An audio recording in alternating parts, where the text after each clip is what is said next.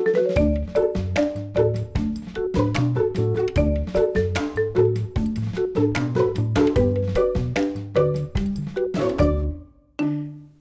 och välkommen till Blödigt värre med mig, Johanna Paues.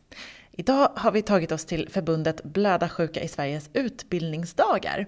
Det är en medlemshelg dit alla medlemmar oavsett diagnos och ålder bjudits in för att lyssna på föreläsningar och umgås förstås. Föreläsningarna handlar om många olika aspekter av att leva med blödarsjukdom. Men det vi tänkte fokusera på här i podden idag, det är olika frågeställningar kring smärta. Över hälften av alla hemofilipatienter upplever så pass mycket smärta att det påverkar livskvaliteten negativt. Men varför gör det ont? Är det farligt att det gör ont? Och vad kan man göra för att lindra smärtan? Så den första delen då, i den här, det är egentligen bara en enkel knäböj som det kallas. Först eh, fastnade jag här i en av konferenssalarna. Det ser faktiskt mest ut som ett gympapass som pågår just nu där konferensdeltagarna håller på att testa olika övningar. Det är knäböj ser jag att de håller på med. Några gör lite enbensknäböj där det ser ut som att det är väldigt noga med tekniken. Eh, lite utfallssteg. Eh, nu ligger de ner på marken här och lyfter rumpan för att stärka bäckenet. för ryggen att man håller den rak. Och då känner man, då arbetar man ju med hela benen. Man arbetar med rumpan, framsidan lår, lite vader. Och som sagt, det viktigaste här är ju så att man inte åker in Hej, vad heter du? Anders Molander. Har du problem med smärta? Ja, ibland. Jag har ganska slitna leder så att om jag går eller överanstränger mig på något sätt så mm, kommer ju leden att reagera, bli lite inflammerad och göra ont. Mest. Vad tycker du att du får för bemötande eh, från vården just när det handlar om din smärta? Jo, men jag har stor förståelse. Och ehm, jag försöker ju att ta så lite smärtstillande som möjligt men jag får ju den preparatet som jag behöver om jag tycker att jag behöver det. Då. Ja. Vad brukar du göra själv då för att lindra smärtan? Eh, först och främst undvika att gå för mycket. Nej men har jag ont så vila och eh, någonting som avleder mm, koncentrationen till någonting annat, någonting att läsa kanske kan hjälpa. Kyla hjälper.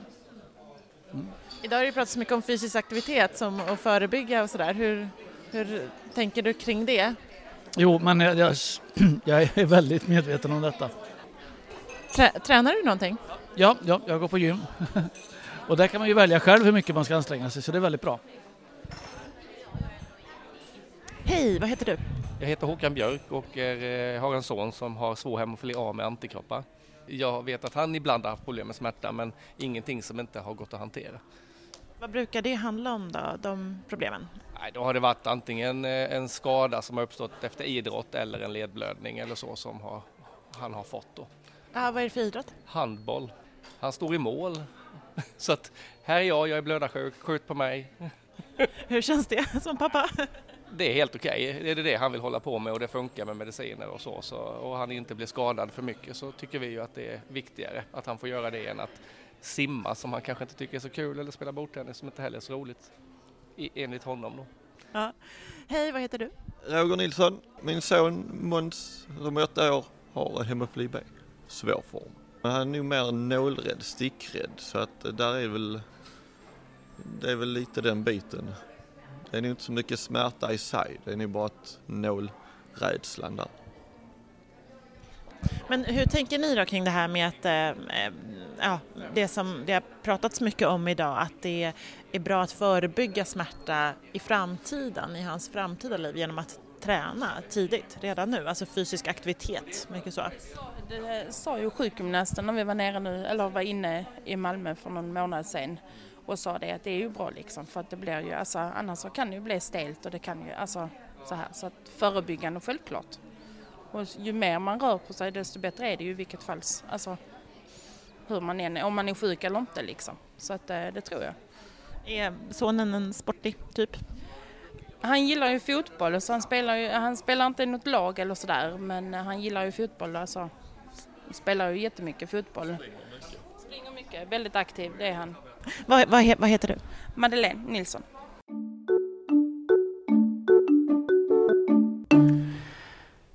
Nu har jag letat upp eh, Johan Kumblad. Hej! Hej! Du är ju specialfysioterapeut på eh, Västmanlands sjukhus och Akademiska i Uppsala, delar din tid där. Yes. Eh, och du ska snart föreläsa här på konferensen. Mm, precis. Berätta nu för lyssnarna, vad ska du prata om? Ehm, jag ska prata om smärta, smärtas komplexitet. Varför smärta är så svårt och varför det inte bara går att ta en tablett och bli fri från sin smärta. Jag kommer också prata en del om det här med fysisk aktivitet, träning. Jag är fysioterapeut som sagt. Vi tycker om att man ska träna och röra på sig. Eh, och hur, vad man kan göra själv för att eh, minska sin smärta men också öka sin fysiska aktivitet.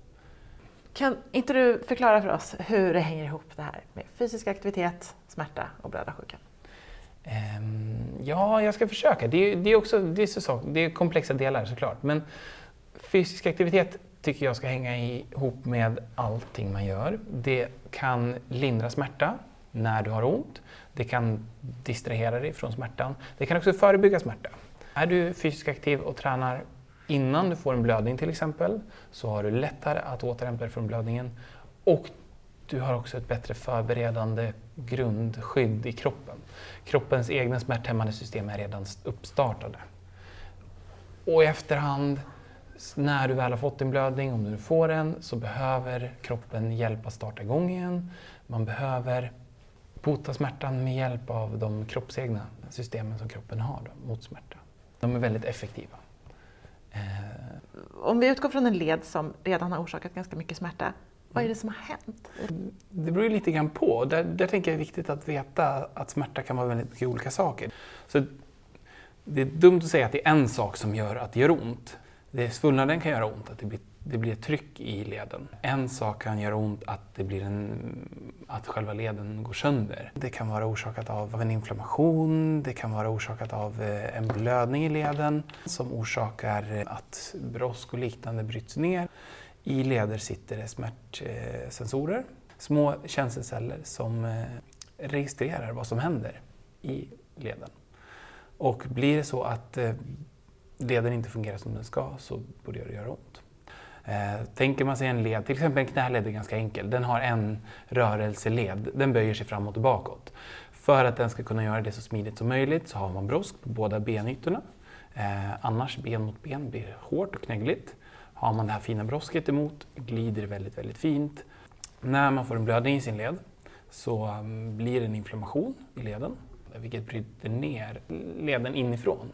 Och då går ju det här sönder, det fina brosket bland annat, men även att det bildas svullnader och sådana saker i leden. Så generellt sett, svårt att säga exakt vad det är som gör ont, men det finns många olika saker som kan göra ont. Och, men men var, var det tydligt? Absolut, eh. men i grund och botten handlar det om en blödning.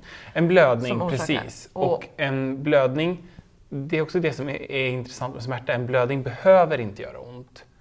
Och en blödning kan göra ont, kan göra väldigt ont för en person och väldigt lite ont för en annan person. Men generellt sett så gör ju oftast en blödning ont för att det blir ökat tryck i leden, eh, en inflammation bryter ner eh, själva leden i sig. Det bildas eh, pålagringar eh, som gör att det här smidiga systemet då inte funkar lika bra. Och upprepade blödningar upprepade bryter, ner, blödningar sakta, bryter ner sakta men säkert och bildar ärrvävnad i leden som inte försvinner eller som det tar väldigt lång tid innan det försvinner. För har det brutits ner brosket så återbildas inte det lika bra som det varit tidigare. Och då gör det att den här mekanismen som har glidit väldigt fint gör inte det längre utan det blir, ja, men det blir, det blir smärtsamt. Det blir en, en rörelse som inte alls är lika optimal som den har varit tidigare. Bland annat. Sen finns det många andra saker som, som händer i leden också. Det blir, ja, men det blir ärrvävnad både på senor och muskler som går över lederna och eh, hinnor och sådana saker som sitter där också. Det är ju väldigt komplexa delar som sitter i. Liksom. Vilket gör att det här eh, mekaniska som funkar väldigt bra hos en frisk person inte funkar alls lika bra. Man ser ju samma hos personer med artros till exempel. Ont i lederna, att det knäpper och knakar när man böjer på dem. Att man får en inskränkt rörlighet, alltså att man inte kan böja eller sträcka lika mycket. Och det ser man väl oftast på, på sådana som kommer från, från andra länder och inte har fått någon bra behandling. Eller hur man såg på blödarsjuka tidigare, när man såg väldiga inskränkta leder som um, um, de var väldigt, väldigt stela. De gick inte att böja och sträcka på för att det blev ärrbildningar, på grund av de här eh, blödningarna då, i lederna. Just det. Vad kan man göra själv efter att det har börjat göra ont och man behöver lindra smärtan? Just i det akuta läget, om man precis har fått en blödning och man har väldigt ont, eh, att lindra med kyla eller värme är ju en väldigt enkel sak. Men också att linda kan vara bra. Eh, där får man prata med sin eh, expert på, på blödarsjukdomen så att man inte gör någonting dumt. Men att lägga tryck över där man har ont eller att lägga just kyla och värme är ju väldigt enkla sätt att, eh, att lindra smärta. Sen så någonting som man sällan pratar om är ju distraktion. Att göra någonting som är roligt, göra någonting annat, det lindrar faktiskt också smärtan. Även om du inte tar bort någonting så får den dig att skifta fokus från den här smärtan. Att sitta på sin kammare och bara tänka på smärtan så kommer smärtan att bli ännu värre. Så det tycker jag är någonting som är viktigt också att förespråka. En härlig sak att Ja, men, förespråka. och det, är en ganska, det kan också vara en ganska gratis och enkel sak att göra. Och då får man ju också de andra positiva sakerna av att träffa kompisar eller att ut och göra saker trots att man egentligen har jätteont. Men du tänker mycket mindre på det. Och då är det lättare att hantera det sen. Bra sak att ha med sig om man är en sån som lätt fastnar i att jag har Absolut. ont, jag stannar hemma och vilar. Absolut, för det blir lätt en nedåtgående spiral. Att det ena leder till det andra. Man plockar bort saker för att det gör ont att komma ut och träffa kompisar. Och det kanske är så. Det kanske är en liten puckel man måste över. Det kanske gör lite mer ont till en början. Men sen får man ut så mycket mer positiva saker av det.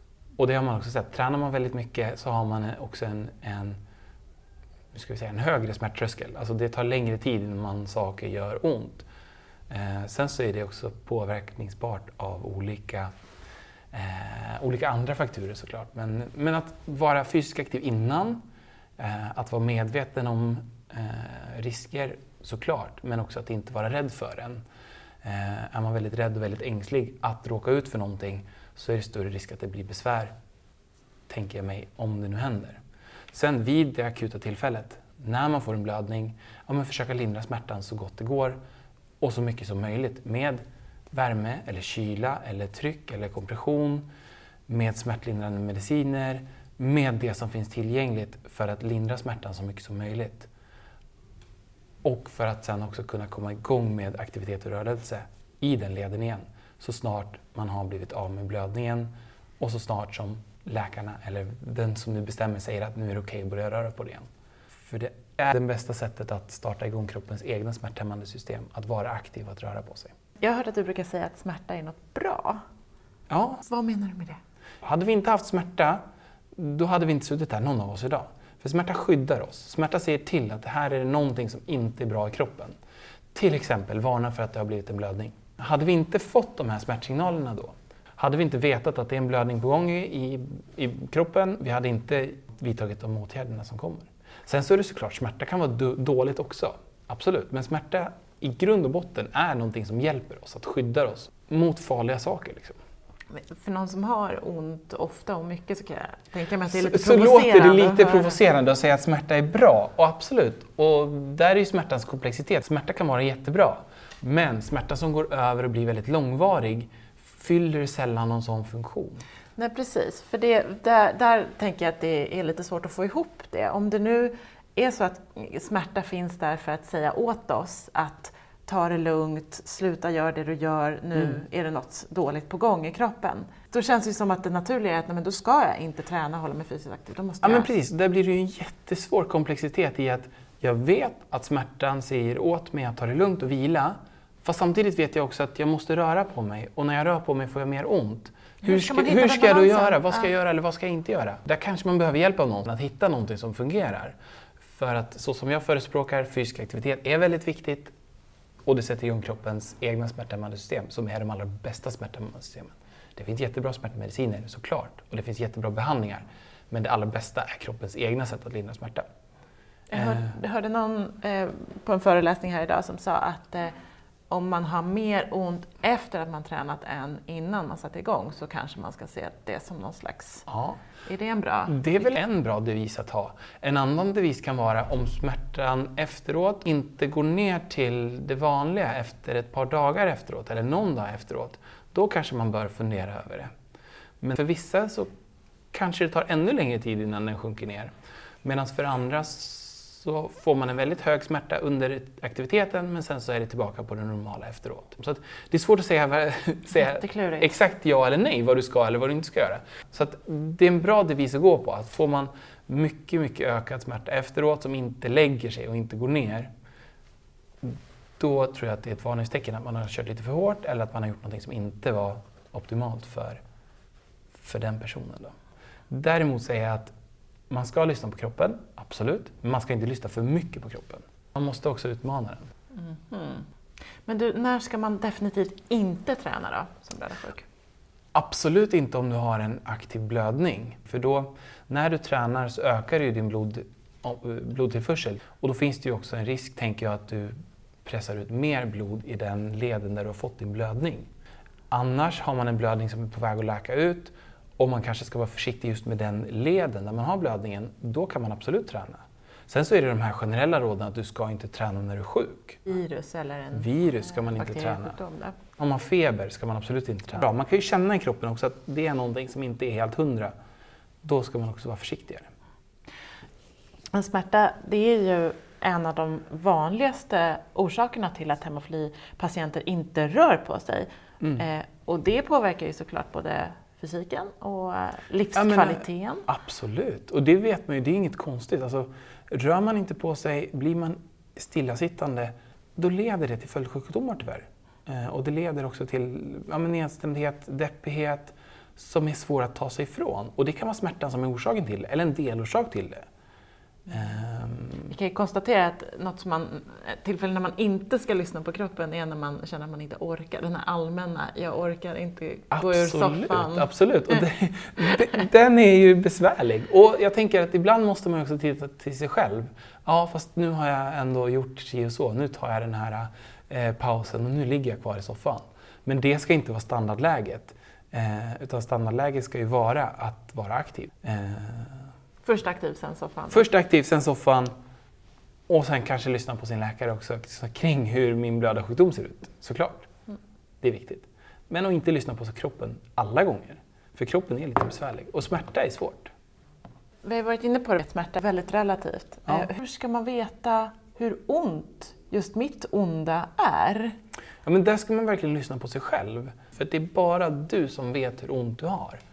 Och det tänker jag prata lite grann om idag i eftermiddag också på min föreläsning. Att eh, smärta går inte att mäta. Det går att uppskatta hur mycket smärta man har.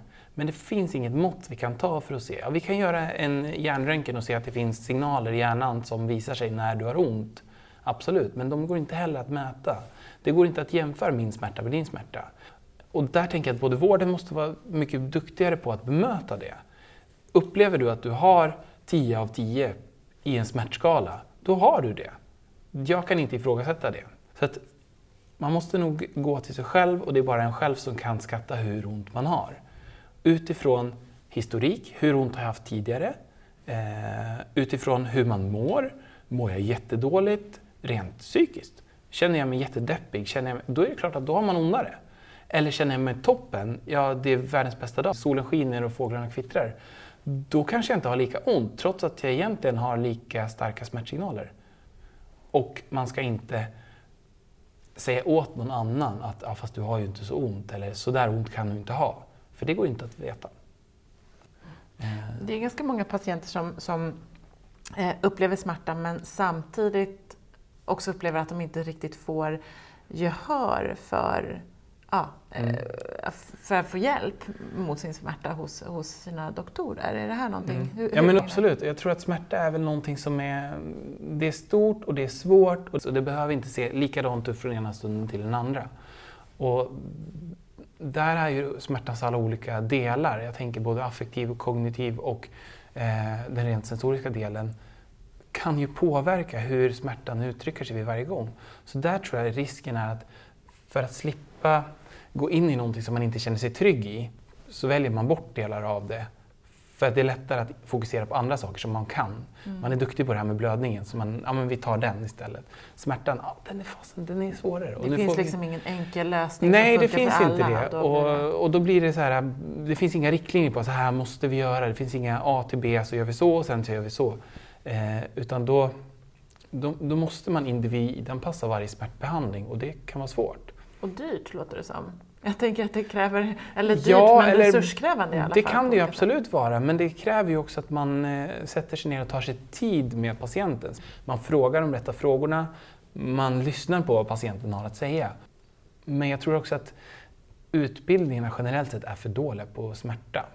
Tittar man på läkarutbildningen, grundutbildningen, så har man inte alls mycket tid avsatt till att lära sig smärta. Känner du igen det här från mötet med, med dina patienter, att många, inte, äh, många upplever att de inte riktigt fått gehör för sina Ja, men absolut. smärtproblem? Absolut, och de patienter som jag träffar har oftast haft en långvarig smärta. Att det har, liksom, man har börjat att träffa någon som har väl man har haft någon lösning på det men man har inte gått in på själva problemet. Sen har man träffat någon som har sagt någonting annat. Och man har fått ganska dålig respons generellt sett på den här smärtan. Och många ser det som att, ja, för att smärta är, ju- det går ju inte att mäta och det är en ganska flummig del så man tycker inte att det är lika spännande som ett enkelt benbrott eller som en, eh, en blödning i leden som man kan se med ultraljud att ja, men nu är den borta, nu är den läkt, nu, nu kan vi köra på. Smärta är ju som sagt svårare och det går ju inte att mäta på det sättet. Så absolut, jag tror många med smärta och med eh, framförallt långvarig smärta eh, känner att de blir dåligt bemötta av vården. Och det ser man ju också på många av de här äh, typiska smärtdiagnoserna, fibromyalgi, äh, ländryggsmärta eller liknande. Många av dem upplever ju sig också att de får väldigt dålig hjälp och får väldigt dålig så här, kunskap om varför har jag ont? Vad ska jag göra av det här? Så mer tid och Mm. individu- individuella... Mer tid, individuell behandling och att använda sig av det som funkar för den här patienten. Och där tror jag att man måste ha med patienten och känna sina patienter. Vad har den varit med om? För att sen kunna behandla smärtan på det bästa sättet. Jag vet att det finns önskemål om att de olika professionerna inom vården ska samverka mer också Mm. för att... Men absolut, det tror jag verkligen. Eh, dialogen mellan olika professioner och mellan olika, också mellan olika kunskapsområden inom professioner. Alltså smärtvården är oftast samlad på ett ställe, blödarsjuka patienterna är samlade på ett ställe, har du patienter med en annan sjukdom är de samlade på ett, ett tredje ställe. Så det här med att, att vården är uppdelad på olika sjukdomsdelar kanske inte är det allra bästa alla gånger. För då är man jätteduktig på att ta hand om blödarsjukdom men man är lite sämre på att ta hand om smärta och då ska man skickas till ett annat team som inte känner igen dig. Man, vill, man är väldigt försiktig för då finns det ju en blödarsjukdom i, i botten också.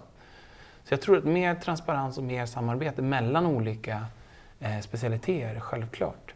Men också att lyssna in patienten. Och det är ju svårt i vårt samhälle när varje patientbesök klockas på sekunder nästan och de ska vara kortare och kortare och vi ska hinna med mer och mer på varje. Men jag tror att det finns ganska mycket att göra genom att bara ta sig den, de extra fem minuterna eller ta sig den extra tiden att lyssna på patienten. Det här är inget konstigt, alla lär ju sig det här i grundutbildningen men man måste falla tillbaka på det tror jag. Mm. Vi fick ju se några övningar här tidigare idag. Kan inte du ge oss dina bästa träningstips för att förebygga just ledblödningar? Det finns, ju, det finns ju jättemånga. Jag är ju gammal simmare så jag tycker ju om simning. Eh, och det tycker jag är ganska bra. Det är ganska riskfritt. Jobbar med hela kroppen, stora muskelgrupper, jobbar med hjärta och lungor. Eh, förutom simning så är det ju övningar som stärker dina leder. Styrkeövningar med egen kroppsvikt. Ger musklerna en chans att eh, klara av den här blödningen som har varit. Då. Eh, och där kan det vara, beroende på vilken led som är drabbad, större eller mindre övningar. Inga komplicerade övningar utan enkla övningar där man använder sig av sin kroppsvikt. Till exempel så är ett vanligt knäböj, sätta sig och resa sig upp från stolen, en toppenövning.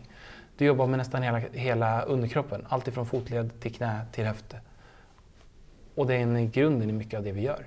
Vi reser oss och ställer oss väldigt mycket. när Jag vi tänker går. på tekniken då, att den Teknik, verkligen absolut. Och att man gör liksom. väldigt, att man inte har så bråttom när man gör det. Det tänker jag generellt med all träning, att det ska vara bra kvalitet och då kan man inte ha så bråttom när man gör den. Eh, bättre att lägga ner 30 sekunder längre tid när man gör den än att stressa igenom den och göra fel och få mer ont och förstöra mer än vad man gör. Mm. Så långsamma övningar med god kvalitet. Och vet man inte exakt vad man ska göra, prata med sin fysioterapeut. Eh, de är ju experter på träningar. Låter som sådana övningar som är bra att göra framför TVn på kvällen. Absolut. Eller, Ja, men absolut. kanske svårt när man borstar tänderna men ändå så bra Nej, men alltså rutin, balansövningar är ju jättebra att göra när man står och borstar tänderna. Stå på ett ben. Är också faktiskt en träningsövning. kanske man inte riktigt tänker på. Eller stå på ett ben och göra tåhävningar, alltså gå upp på tå. Eller stå och göra knäböj, kan man också göra när man borstar tänderna. Och det är också en fördel om man gör det när man borstar tänderna. Det är något jag pratar med mina patienter också om. För att då kommer du ihåg det. Eh, om man ska prata om några övningar för att återfå funktionen, alltså efter att blödningen läkte ut, återfå funktionen i lederna, har du några tips Ja, där? lätta övningar som inte ger jättemycket motstånd men, och inte jättehög flås. Men som håller på under en lite längre tid. Det är de här supertråkiga övningarna Ja, precis så är det ju. Och det i kombination med någonting som är roligt, Ja, såklart. Till exempel lyssna på en bra podcast. Det är väl en, värre. väl en jättebra idé, tänker jag. Lite lättare. Ja, men absolut, absolut. Tack Johan för alla dina goda råd och kloka tankar. Tack. Jag är ganska säker på att du har inspirerat fler att röra på sig mer. Jag hoppas det. Vi hoppas på det. Ja, men vi säger så.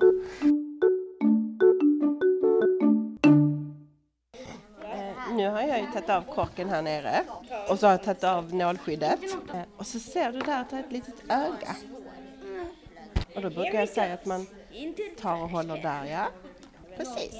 Och sen En annan sorts smärta det är ju det här med nålstick. På konferensen så fanns det också en stickskola där de deltagande barnen fick öva på att sticka för att liksom avdramatisera den ibland ganska smärtsamma rutinen och så går du ner lite. Jag, jag kan själv. Ja. Och så landar flygplanet. Ja, hur går det med nålen? Det går bra. Ja, det, ja men där får du in den riktigt som ett, eh, landa som ett flygplan, var det inte så man skulle göra? Oj. Ja. Känns det lika läskigt nu? Eller känns det Nej, men lite... det är inte direkt på sig själv man gör det nu. Man kudde. Som tur är. faktiskt lite svårt de första gångerna. För man har ju bara en hand. Hur gammal är du? Åtta. Brukar du sticka dig själv? Ja. Hur tycker du att det är att, att, att, att spruta in medicinen? Lite läskigt och lite ont och det. Vad är det som är läskigt då? Att det känns som att, att man tar en kniv in i armen. Men Gör det ont tycker du? Förbereda så att allting är klart innan man ska sticka sig. Emma Engman, du är eh, sjuksköterska och har hand om stickskolan här idag. Vad är syftet med den? Eh, Det är väl att nå ut till eh, ett större antal barn eh, just när det är eh, sånt här FBIS-möte. Att eh, både barn med blödarsjuka men också eh, anhöriga eller syskon till blödarsjuka barn eh, kan få vara med och se hur det går till och även få prova själv och sticka på kuddar och så. Och lite avdramatisera kring det. Eh, och många barn, eh, vi har haft en del barn här idag som har stuckit sig själv för första gången. Det kan vara lite lättare att göra det med en sjuksköterska än att göra det med, med sina föräldrar första gången. Vad brukar vara de största, de största problemen kring just att sticka sig själv och börja göra det som barn? Ja, det, är ju, det är ju rädslan för själva sticket. Oftast är ju barnen eh, alltså, mer rädda precis innan. Eh, och framförallt är det ju barn som inte har blivit... Alltså, Ehm, vissa barn har ju fått behandling sedan de var små och de barnen är oftast inga bekymmer att kanske gå över på att sticka sig själv. Men det finns ju de här barnen som bara tar behandling ibland och där är det ju ehm, eh, ett stort steg att, att såklart eh, sticka sig eller, eller, eller så. Är du nöjd hittills då med dagens stickskola? Absolut. Eh, Det har varit jättegivande och det är superkul att vara kring barnen och, och, och lära dem och visa dem och, och så här. Så det, det är jätteskoj. Tusen tack. Tack också till dig som lyssnat och tack till CSL Bering som gör den här podden möjlig och till förbundet Blödarsjuka i Sverige som lät oss vara med på konferensen. Hej då från mig, Johanna Paues och producent Estrid Bengtsdotter.